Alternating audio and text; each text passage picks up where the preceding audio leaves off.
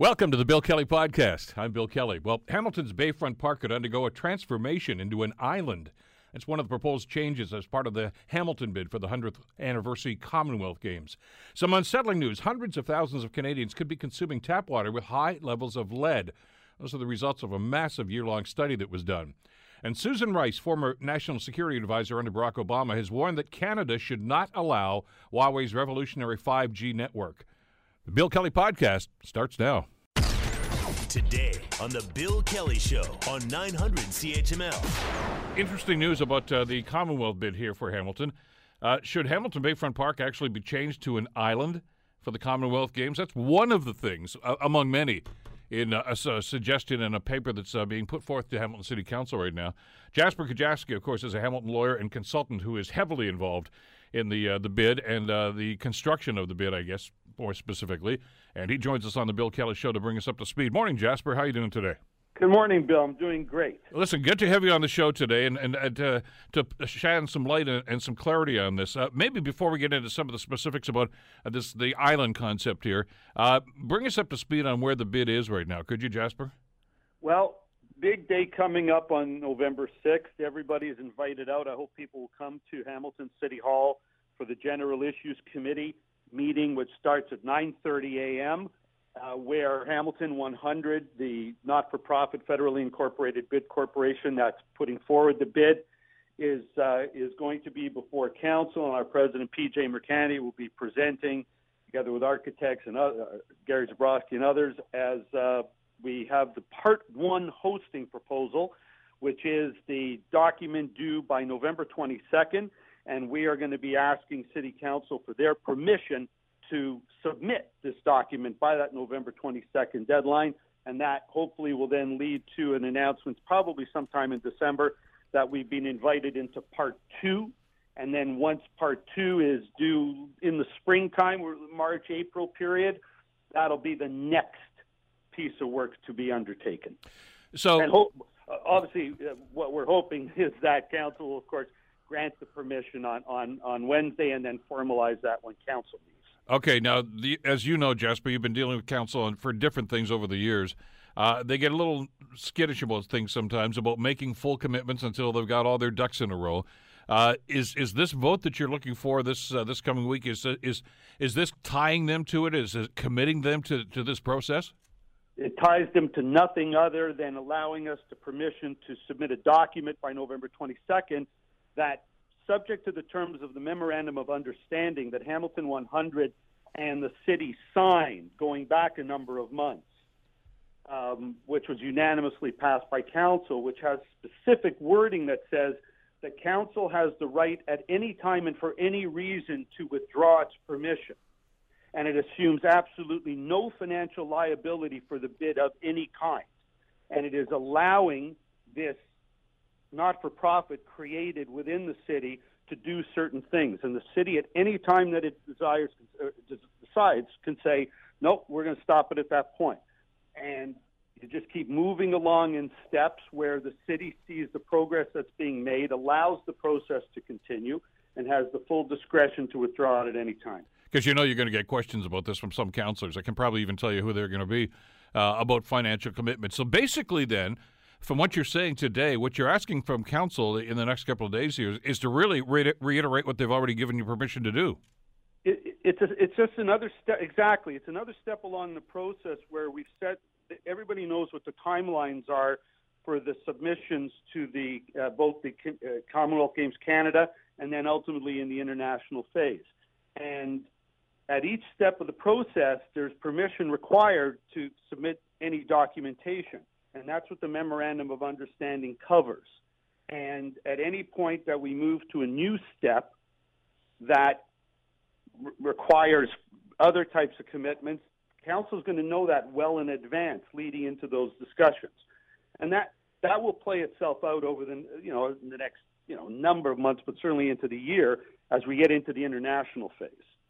What about the? I want to talk about the national aspect of this, though. Do you know uh, off the top of your head if there's anybody else in this country that's even interested in, in putting a bid in? In other words, is, is there going to be competition nationally here before you even get to the international level? I'm not going to be presumptuous about anything, but I just take from what's actually been going on facts that Other cities, in fact, knew that the International Commonwealth Games, as you remember back in August, they came and visited Hamilton. And they had made they had also let other cities in the country know that they were going to be in the country. And those cities politely declined to to put on a, a major visit. And I think that's because there's just an understanding that there's an irresistible nature to the story of Hamilton hosting the 100th anniversary in exactly the same spot where it began, in the heart of the Golden Horseshoe, a market that can sustain such incredible, um, you know, things that are going on and, and access from transportation perspectives. I think everybody just realizes that this is headed in that direction, and they're not going to step in front of that train and try to stop it. So, again, you don't want to be presumptuous, but by the same token, you don't expect anybody to come out of the weeds at the last minute and say, hey, what about us? No, I really don't. I think the issue now is moving towards really understanding not just how to bid for these games, which we're doing, but essentially we're bidding by creating a complete hosting proposal that incorporates everything that needs to be done to ensure not just that we win, but that we execute this and execute it smart, execute it in a sustainable way. The key to the whole bid is sustainability. It's all those 17 goals set out by the United Nations on sustainable development goals, environmental remediation, affordable housing, social impact, all the value propositions of this. It, it's under the umbrella of a an international sporting event that you have a community building social impact exercise. That's what these games are about. It's not about hosting a huge games and hosting and, and hoping that you're then not left with white elephants that you didn't need other than the games that they were built to to to be a part of. It, you, it's all reversed. It's all created on social impact and making sure that this is done in a scaled way that leads to long-term sustainability and not just something you build for the short term. All right, so let's talk about some of the specifics that you are going to be talking about with council uh, in the next couple of days. And, and one of them, of course, is the story that we were carrying on CHML today about uh, turning Bayfront Park into an island for these Commonwealth Games.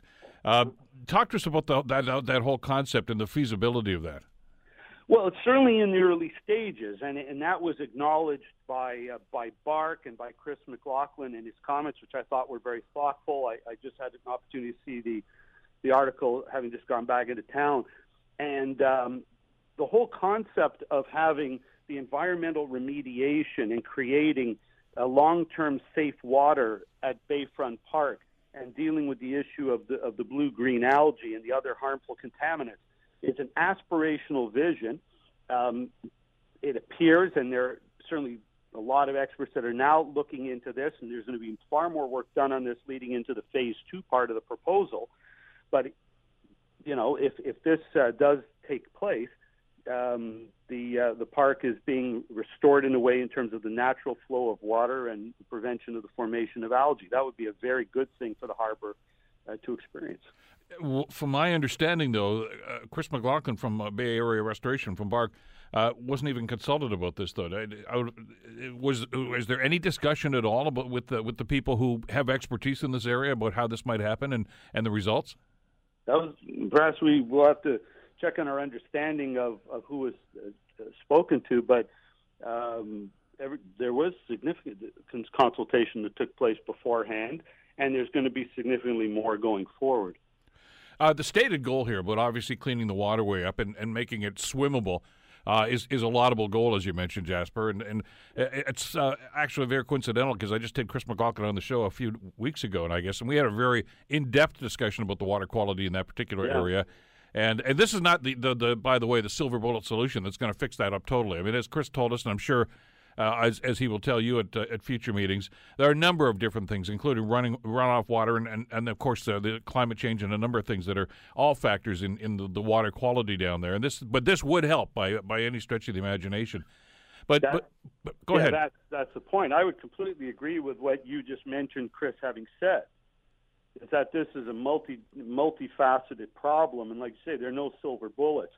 The the concept here was as as you have an opportunity to go forward and to create projects, environmental projects, affordable housing projects, other social impact projects under the umbrella of a Commonwealth funding proposal that if you don't win the games, you don't have access to that kind of senior governmental level of funding for these kind of projects. And moving forward, if if if there are going to be, if there is going to be the opportunity to make this happen, and it turns out that the engineering solutions that have been identified are in fact feasible, then we're going to have a process within which to do it that outside of the games wouldn't have existed. What would you be using this for? I mean, for people in their mind's eye, and I'm sure are picturing the, the, the area we're talking about here, Jasper, and uh, if you were broke it off, I mean, right now there's an awful lot of green space there. There's a walking track around the, the perimeter of it, of course. And uh, there's a beach that nobody dares go into, obviously, because of the, yeah. the, the, smell and the, and the pollution that's there. But right. but for the sake of the Commonwealth Games, what do you see on that location? I'm sorry, solely for the purpose of the games, or are you talking about the long-term legacy? Well, you talk about it's, it's, this is going to be included in the bid package, according to the article we saw in the Spectator today. Uh, so, so I'm, what I'm asking is, what what do you see there? Uh, uh, long term, I understand the viability and, and the, the environmental uh, enhancements are fabulous ideas, but is there a purpose to actually having that anything there? I mean, is there going to be an event there? What what, what do you see? On, okay, that's the tri- That's the proposed site for triathlon. So that's that's where that's the purpose the of this then. Proportion. Okay, I got you. All right because that, that that wasn't clear, and I've got I had some people ask me about this this morning, and I just want to make that clear that so this is actually going to be an active part of of the uh, of the infrastructure for the games itself. Yeah, the triathlon event, which includes swimming, you know, proportion uh, swimming component, cycling, that that particular event. Okay. Uh, how do you put this thing together now? And I'm talking about the, the larger bid package here, and obviously this is going to be part of it. Uh, but as you go around the city, and, and I know that we've gone through this exercise before, with past Commonwealth Games bids and, and even Pan Am bids. Because uh, you've got to have a number of different venues, obviously, for these games to be successful. And I know the International Committee has been around here and looked around, but you've got to get specific now about, well, that's going to go there, this is going to go here. Uh, usage of Tim Hortons Stadium, obviously. Tim Horton Field is going to be part of that, I would imagine. Uh, whatever arena is going to get built, I guess, is going to have to be part of it. Do you have you itemized all of these things right now? Are, are they all together, in, in, at least in your projected bid package, anyway? Yes. If you the document that the council will be permitting us to submit on, hopefully permitting us to submit on Wednesday, and then confirmed by council, includes a bunch, a, a number of different venues. Some are proposed as temporary, some are permanent, some are um, are in existing retrofits. There's a there's a lot of information that our architectural team has put together in the venue plan. Now, much of it is going to emerge and change as we move forward. As you said, the arena concept that's a whole other discussion that that we you know not to get into right now, but is subject of its own uh, examination.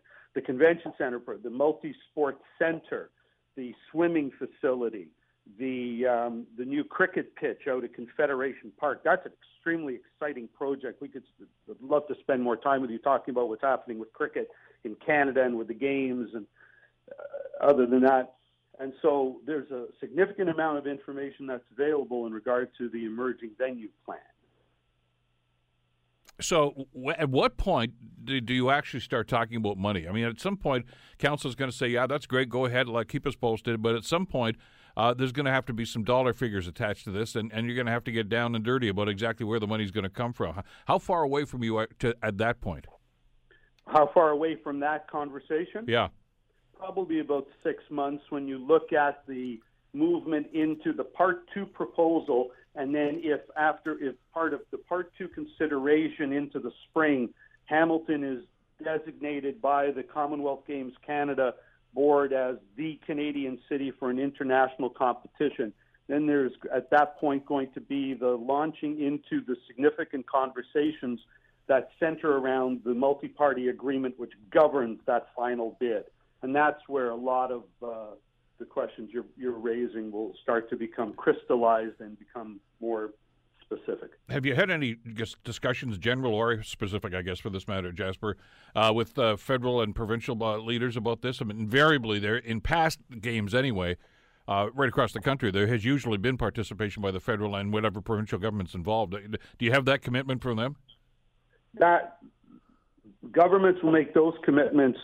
Uh, as we move forward, we're we're respons- There are certainly there are conversations start. Sport Canada has been specifically involved at the federal level with regards to this, uh, to getting that process going. Uh, in going. So Uh, that will that will begin again to crystallize moving into the future. But at this stage, the important thing is for the host community to to have its ducks lined up in terms of what we're doing and then there'll be an app, an opportunity down the road to get into the more specific conversations about other levels of government. Well, a couple of days from now, obviously, you're going to be before council. It's going to be interesting to see just kind of uh, the, feedback that you're going to get from them as you go forward on this. There's some exciting stuff in here, and, and obviously, as we uh, get a finer detail about the plan itself, I know we'll talk again down the road. Jasper, thanks again for this. Appreciate your time today. Yeah, I appreciate it. Thanks a lot. Take care. Jasper Kujavsky, of course, uh, Hamilton lawyer, who is heavily involved with Hamilton 100 and uh, Hamilton's bid for the uh, Commonwealth Games coming up in 2020. You're listening to the Bill Kelly Show podcast on 900 CHML. A very, very uh, important uh, report that was done on Global National last night is Canada's tap water safe? Thousands of test results showing the high lead levels right across the country. This is uh, disturbing to say the least. Joining us to talk about the report is uh, Heather Yourex-West from Global News. Good morning, Heather. How are you today? Good morning. I'm good. Thanks for having me. Well, thank you for joining us. As I say, I watched the stuff in the report last night on Global National, and uh, this is something we take for granted. We figure, well, you know, cities are all, you know, they've got this, these plants, they're cleaning this up, everything's going to be good. And when you turn the tap on, there's an expectation that, well, it's it's okay. Uh, not so much according to the, the, the data that you've collected over the last while. Yeah, this was a pretty comprehensive investigation that Global News was involved in in partnership with, uh, gosh, 10 universities, nine other media partners. So we dug into uh, thousands of water tests collected right across the country, uh, 12,000 that were collected just in the last few years. And we found that one out of three exceeded uh, what Health Canada considers safe when it comes to high levels of lead. So exceeded five parts per billion, and then 18% were more than three times that limit. So there is a potential that hundreds of thousands of Canadians are being exposed to high levels of lead, which can be very bad news for their health. Well, and we don't know anything about this. You can't look at it. For the most part, as you say, you can't taste it, but it's still going to have an impact on our bodies. Oh, that's right. I mean, the science is very clear. Lead has been linked with a long list of, of health problems. Um, in fact, the World Health Organization, you know, I mentioned Health Canada said five parts per billion is the their national safety guideline, but the World Health Organization, CDC in the U.S. say that there's no safe levels of lead because it has such um, a pervasive impact. Is it's a known neurotoxin for adults, it, it impacts uh, things like hypertension and kidney problems. And then it's even more dangerous for, for children. It impacts their, their uh, cognitive development. Um, a lot of uh, can be associated with a lot of long term health problems. So it is really bad news to have any level of exposure, particularly through our drinking water. One of the things I found intriguing about the report, though, Heather, is uh, many of the experts that you worked with on this report were unaware of this, and, and they were, quite frankly, from what I, I saw from the information you presented, they were shocked at, at the results.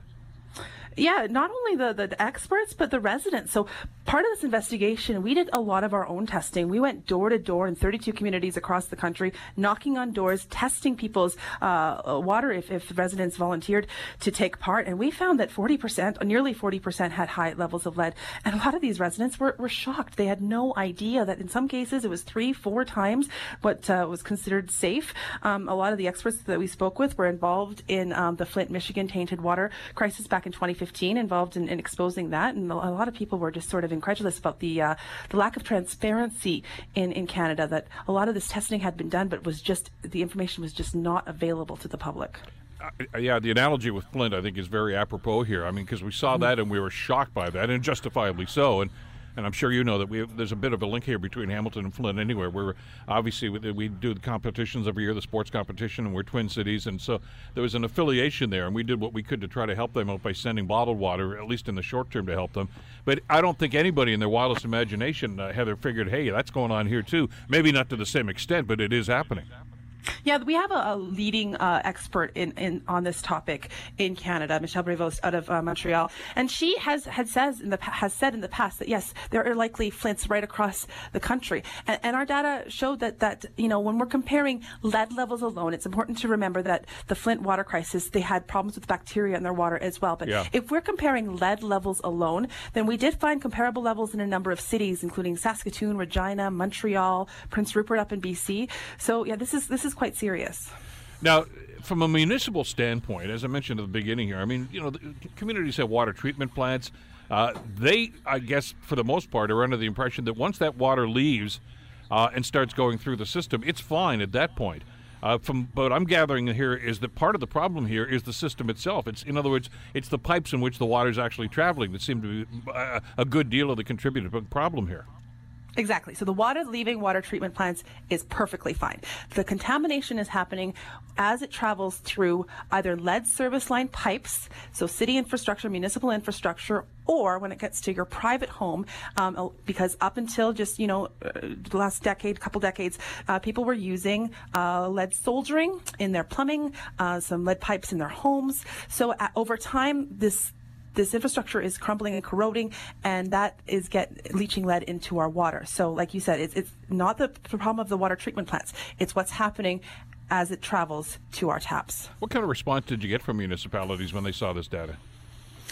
Well, there was a lot of uh, concern that we were that we were drawing the comparison to Flint. They wanted to make sure that you know it's nothing to do with our water treatment plants, and and and that's you know that's true. But um, you know, it was it varied quite a bit. So when this uh, investigation was published in Quebec, uh, the city of Montreal has uh, announced some immediate changes. They are going to replace all their lead service lines. They are going to implement a program that homeowners can have the city pay for uh, pipe replacements. They will just have to pay that money back, I think, within 15 years. And, and as well, if, if you're a homeowner in Montreal or a resident in Montreal, you can go onto a website today, type in your address, and find out your potential lead exposure through your pipes. That's not something that's available to uh, many Canadians outside of Quebec. So that's an example of some some changes that are, are, happening as a result of this investigation. We had a similar program in Hamilton some years ago, uh, especially in some of the older parts of the city here, the older neighborhoods, of course, where these pipes were prevalent. And uh, and the, the problem, of course, is not it was voluntary. Not everybody took uh, the city up on this program. Uh, but uh, the, clearly, I mean, especially with some of these older neighborhoods, you don't know how much actually lead pipe there is. You're right. I mean, some of them may not be. Uh, the, you know, the water main that's running down the street may not be, but that connector that goes right into the house oftentimes is. And, uh, and if you don't know that, and if you're not looking for it, uh, then then clearly you could be victimized by, by what you've talked about here. Oh, absolutely, and it's expensive, right? I mean, yeah. twenty five hundred, five thousand dollars. It's a lot of money for some homeowners. And then you, you, think about landlords. Maybe your renters have no idea what, what they're getting into, and then this is a problem that, that gets worse over time as as the pipes get older and start to corrode. So yeah, this is this is an issue that I, I really believe that a lot of Canadians had had no idea is still an issue. Yeah, I know I, the, the, municipalities are always going to give you this. Well, you know, we do our part. You know, we're we're cleaning the water, and it's perfect by the time it leaves. But they had to have known that there were lead pipes in the system, and they, they clearly didn't do enough about it uh, at, at, that time anyway. And, and now clearly they're reacting to your report. But uh, I, I guess the concern a lot of people are going to have here, Heather, is this too little, too late? Well, I mean, it is pretty eye-opening. The the pediatricians that we spoke with um, say that yeah, if, if you've been exposed, if children have been exposed, some of this damage is going to be um, permanent, and, and we won't be able to, to reverse it. But you know, we need to get the information out so that people can make informed decisions. Because you know, when you have uh, water laced with lead coming out of your taps, you can do things right away today to, to protect yourself. You know, you can flush the lines, you can buy a filter. You know, you can choose to start drinking bottled water. Uh, all kinds of things if you are armed with that information. Um, and, and, what our, a lot of our experts were, were saying that we spoke to too is just give the people that information so that they can start making some decisions for themselves. I mean, it's important to note that of the 12,000 samples that we we um, analyzed for this uh, investigation, these are samples that existed that were taken by municipal workers in cities across the country that were was not available to the public. We had to tease out through freedom of information, you know, e- expensive, lengthy freedom of information information requests to get at this information that wasn't readily available to Canadians, but Canadians can see that information as part of our coverage today. Well, that's going to be part of the conversation I guess each one of us is going to have to have with our, our own particular municipality is why were they sitting on that information? Clearly they knew it was bad news. Uh, and what were they doing about it? And I guess th- that's going to vary, as you mentioned in your reporting, uh, from community to community as to how they actually responded to this. And I'm sure we're going to have that discussion here in the Hamilton area as well. But, you know, to, to put this in context, because uh, you mentioned obviously the, the, the obvious uh, you know alternative as well. I guess you have to rely on bottled water. But I mean, look at what we've done over the last couple of years. There's been a real push now to say don't use bottled water because of the impact it has on the environment. Uh, the bottles themselves. We know tap water. Tap water is safe for you. That's where you should be going. Forget about this bottled water stuff. Uh, now you get this reporting about the quality of the water that's coming out of the tap. And and I, a lot of people are just going to be throwing their hands up, Heather, and say, "Where do we go now?"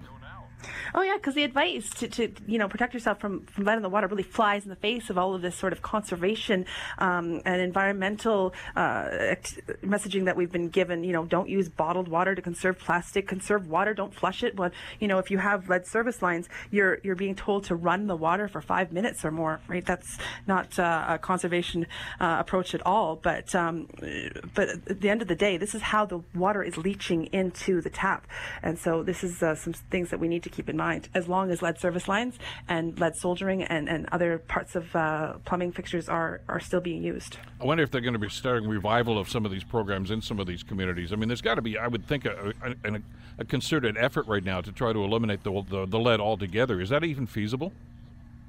Well, it'll be expensive, and um, you know, as you mentioned, it's very different municipality to municipality, and that's something to highlight as well. That you know, Health Canada does set the national guidelines, but water quality is left up to municipalities, and health policies is left up to the provinces. So there is, uh, you know, it's a very patchwork approach across the country, and uh, yeah, when we talk about programs, it's going to be up to the different levels of government to really kind of coordinate their efforts and and you know decide what to do next with this information. Yeah, because it's really, as you mentioned. Uh, in the reporting. I mean, this is all on the municipalities at this stage. It's it's not as if you can look for a federal government program or something along that nature. Water quality essentially falls under the purview of local communities and municipalities. Mm-hmm. So they're going to they're going to wear this, and, and the residents uh, are the ones that are actually going to wear it because obviously it's going to have an impact on property taxes.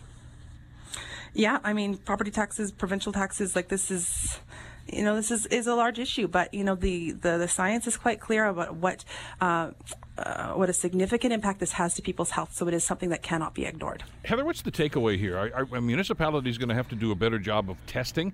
Uh, but even if they were to do that, I mean, they can't knock on every door and test everybody's water. This, this, I guess, there's got to be an individual responsibility here too.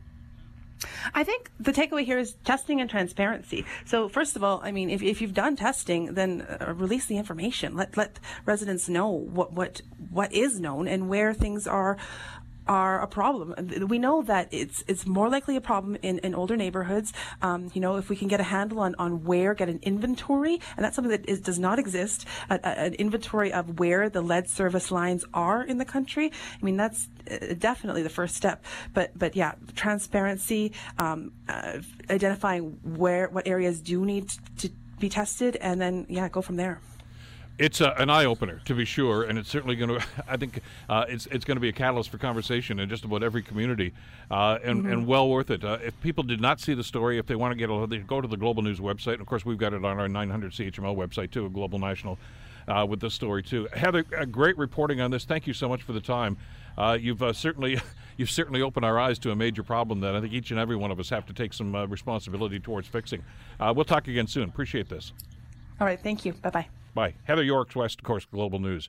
Uh, and it's all about quality of drinking water. And uh, just I got an email from Bob Bratina, of course, uh, MP for Hamilton East Stoney Creek, uh, who was, of course, ward councillor and the mayor for the city, of course, in past days, uh, reminding me that uh, we do have a program here in Hamilton to help people of modest means to pay for lead line removal. And it's, as Heather mentioned, it varies from municipality to municipality. the municipality will pay the upfront cost, which is substantial. I mean, we're talking, as she said, it could be upwards of $5,000 uh, depending on the work that needs to be done. Uh, but uh, you do pay for that in installments, and it's uh, 10 years on the, you know, the water bill. So you're going to see a bit of a jump in your water bill over a 10 year period, but that's how you pay back the loan. So it can be done. And if there was one takeaway from this whole thing, it's look and see for yourself. I mean, you can usually tell uh, just by going down into the basement if uh, if you have access and, and you can visually see uh, the water pipes coming into your house. Uh, if it's lead, you got to get rid of it. That's all there is to it because it is having a detrimental impact on your health and on your family's health. And uh, as the reporting said on that, uh, the health risks are significant. It's not just well, it doesn't taste well. I mean, it, it, has an impact on on internal organs and lasting impact on internal organs as well. So it's something that needs to be done. And uh, I know the municipalities already responded to this, but like we said, you can't go into every house and say, "Hey, we're going to fix this for you."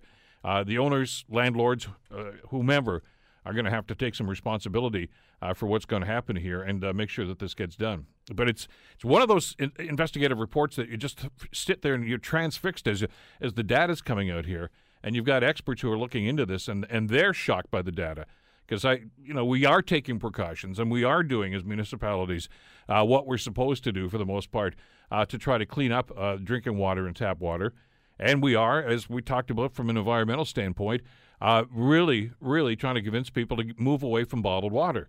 Although, just judging by the stuff I see going out of the grocery store every weekend, a lot of people haven't really adhered to that. Uh, and they maybe just right now hearing this whole reporting and thinking, ah, see, we were right all along. But there's some environmental concerns about the, the plastic bottles as well. So, what way to go? Well, the way to go here is to check this yourself and to ensure that the problem doesn't exist in your house. And uh, hopefully, enough people will get that message over the next little while. Uh, just before we go to break, uh, breaking news that we heard just at 9:30 from uh, Shona Thompson that uh, the uh, support workers for the uh, the education system here in the province of Ontario have ratified their deal, 79 percent, which uh, was a bit of a surprise, frankly, because we had heard some rumblings. Of course, they settled this thing, well, potentially settled it almost a month ago now. They had a tentative agreement. Remember, they just avoided a strike. They got a, a tentative deal on a Sunday, and they were going to strike on the Monday. So that's not going to happen now. But the ratification took an awfully long time uh, for them to count, and, and I guess uh, different areas because obviously different boards are going to do it in a different fashion. But we had heard a number of rumblings uh, that uh, that they were not satisfied with the tentative deal, and there was some concern that this thing could get turned down, which could have been catastrophic, because these are are not just maintenance workers; they were education assistants in the classroom, a number of different people that were involved in this, and that essentially would have, if not shut down the system, it would have crippled it significantly. So it looks like that's not going to happen. And that's a good news story for students, for parents, for everybody, and for the workers themselves to know that there's going to be some stability here over the next little while. But it's not the end of the problem, of course, and it's not the end of the story because at the other end of the, uh, the bargaining table are uh, the teachers, uh, all of whom, by the way, are, are now beginning negotiations uh, with the, uh, the province, with the Ministry of Education about their contracts. And we are told that's not going very well. And a number of boards, of course, and a number of teachers' agencies have already taken strike votes. Uh, they're not there yet, but they have that capability, uh, and they're well within their rights to do that now. Uh, we can only hope it doesn't get to that point. We've lived through a number of those over the last number of years, and it's uh, problematic uh, for everybody involved. So uh, we're certainly going to keep an eye on that. But the good news is it looks like the support workers and education assistants are good to go back to work, and that's going to be fine. Teachers, not so much yet. You're listening to the Bill Kelly Show podcast on 900 CHML. Susan Rice is a uh, national security advisor. She was a, a, active member of the Obama administration, and um, she has weighed in on uh, what has become a very controversial issue on this side of the border, which basically has drawn attention from uh, right around the world, really, and that has to do with the 5G network, which we've talked about a number of times with uh, Adam Oldfield on Tech Talk uh, about the advent of 5G. And, and from a technical standpoint, I think most of us are pretty well versed about how exceptional that's going to be and what it's going to do to us uh, and with our systems, with your phones, with your all your your, uh, your devices. But, but, that argument gets put aside for a second. The biggest concern, and we heard this from Susan Rice just the uh, the other day over the weekend, is about security. And uh, the Five Eyes, who of course are the, the, the intelligence partners right around the world, uh, Canada being one of those members, have also raised some serious issues about whether or not Huawei should be involved in the 5G network. Uh, joining us to talk about this is Ian Lee from the Sprott School of Business at Carleton University. Uh, Ian, good morning. How are you today? Doing just fine, thanks, Bill. Uh, consistently here from from uh, experts here, from security experts, uh, about Huawei, and uh, and Canada, of course, has yet to make an official decision on this. Maybe you could just let our listeners in on on some of the concerns that are being raised and whether or not the, there's some legitimacy to those. The um, the um, uh, the um, uh, the Americans, and I don't do not just mean Trump. There are many people in the American national security establishment, both Republican and Democrat, that predate Trump's presidency, who have expressed grave concerns about Huawei um, going back before Trump became president. I, I, the reason I'm emphasizing this, I don't want you know your listeners to think this is a Trump thing. It's not a Trump thing.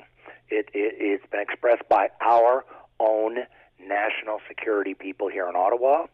Uh, the retired, the now retired director of CSIS uh, came out very, very strongly on CBC, saying we must not, under any circumstances, allow them to uh, uh, um, sell their 5G equipment. Um, and uh, and the Americans have said something very similar, whether they're from the left wing or the right wing, whether they're Republican, whether they're Democrat, whether they're from the Trump administration or from the Obama. There is very serious concern that the company, which um, was founded by a former, I believe he was a colonel in the People's uh, PRC, the People's Republic of China Army, and then he went into the private sector. But his, um, to this day, it's had very, very Huawei has had very, very close ties with the uh, government of China, with the PRC, and um, and they're not fully transparent in terms of their ties. And the fear is that they can embed. Um, I'm not a techie. I'm not an engineer, so I'm so bear with me. Uh, they can embed uh, stuff. How's that? There's a non-tech There word. you go. They can embed stuff in the um, that's silent and cannot be um, wi- uh, seen. It cannot be um, uh, uncovered. That will um, uh, transfer information back to China um, uh, on uh, Canadian companies, on Canadian governments, on Canadian consumers, and and we don't have any. A lot of it is speculative, but and and normally I would discount it. Um, normally I would because you know it's the old thing. If you can't show me the money, if you can't show me the data and the evidence of it, well then why are you talking about it? But because this is being said repeatedly, not by one person, but by many different people at the highest levels of American national security and Canadian national security, this should give all of us uh, a great deal to ponder. And um, I have, uh, I'm obviously um, mixed. I'm um, conflicted, I guess is the right word. I teach in China every year. I'm not paid by the Chinese government. I'm paid by my university. Um, but I've been going over to China since 1997 and um, teaching there once a year and um, uh, teaching in English and uh, teaching business courses, by the way. And uh, um, and you know, I, I enjoy going there. I've had great experiences, and uh, uh, God knows if they're spying on me. I don't know. they don't tell you, you know, if they're spying on you. And uh, I've never had any sense that they are. But then, what is there to spy on? I'm just a teacher. You know, I'm a professor. And uh, but the point again is, is that this is 5G is going to revolutionize, and we haven't talked about this yet. Uh, we got to talk about it just very quickly. 5G is going, and I know we throw these terms around all the time revolutionary and transformative. Again, I'm not an engineer, but I've read up a lot on 5G, and I've talked to engineers both in the Faculty of Engineering at Carleton and to people in telecom, and stuff I've read in the tech magazines. And this new technology is going to be transformative, radical, revolutionary. It's going to permit or enable enable the emergence of industries and companies we do not even imagine yet. We thought that you know with the uh, the net, the commercialization with the first browser back in 1995 that led to Amazon, we thought, wow, that was really really cool stuff. This is going to be many magnitudes cooler, many magnitudes more important, and it's going to become the backbone, the DNA of the economy in Western economies. So if it's under the control, if only latent control waiting to be turned on and turned into action, if it is under the latent control of, of the Chinese government, this would give them an enormous, enormous um, advantage over us. That, that's way better than having your army land. Not that I'm suggesting they want to land their army. I mean, you, you basically infiltrated the company country without infiltrating the country. You, you don't need an army if you've got that. You don't I need mean, an army. You don't need an army because the new world that we're in is it's digital. We're in the digital world where everything, every one of us listening, you don't have to be an engineer. I mean, Bill, I've got everything I do is digital. I mean, my all my my Visa bill, my utility bills, my water bill, my hydro bill, my heat bill, all my bills come in electronically. My banking, I do it only online. I, I do my paycheck goes in, my mortgage payment goes out online. I pay my bills online. I never go to the bank anymore. I never pay any business if I owe them money. I just transfer the money electronically, like to supplier contractors doing small jobs. I'm and I'm just a, just a regular small guy and uh, you know a homeowner, a consumer. And and so the point is, and of course the universities and governments were 100% digital in the university. We stopped printing manu- uh, calendars. Oh my goodness, 10 years ago, we stopped giving out for older people who aren't haven't been paying attention to what we do in the university. We stopped printing course outlines at least 10 years ago.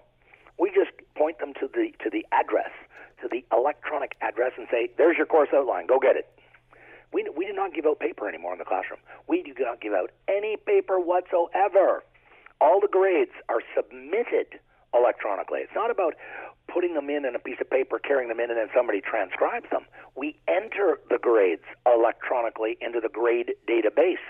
The students access their grades electronically. We tell the students the only way they can communicate with us is by email or in person. Yes, of course, but they never show up.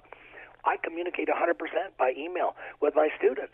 And so my point is, we have, in a very short period of time, roughly, what, 15 years, gone to this digital world.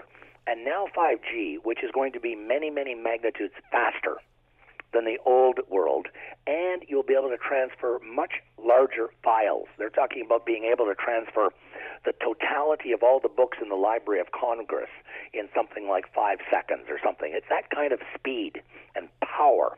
You, you know, you'll be able to transfer gigantic, gargantuan amounts of information instantaneously. And this is going to allow all kinds of new industries to be invented and created, and new jobs and new opportunities will be created.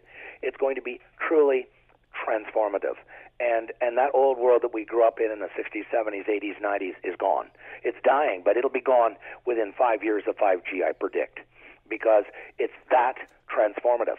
And if these fears are correct, by these highly informed people. I can't argue with Susan Rice. I'm not at the top of, um, I never was at the top of the American spy system. I never was at the top of the Canadian. How can I argue with them? Not that I want to. I'm just saying they have access to information that you and I can never access. And these and these are the people that we trust with our security. I mean, it's Precisely. it's, it's the CIA, it's the FBI, it's the, it's the MI5 over in the UK. Uh, but but why are we taking so long to give these guys an answer? And basically, for the by the way, a, a very apt description of what you just talked about, Ian.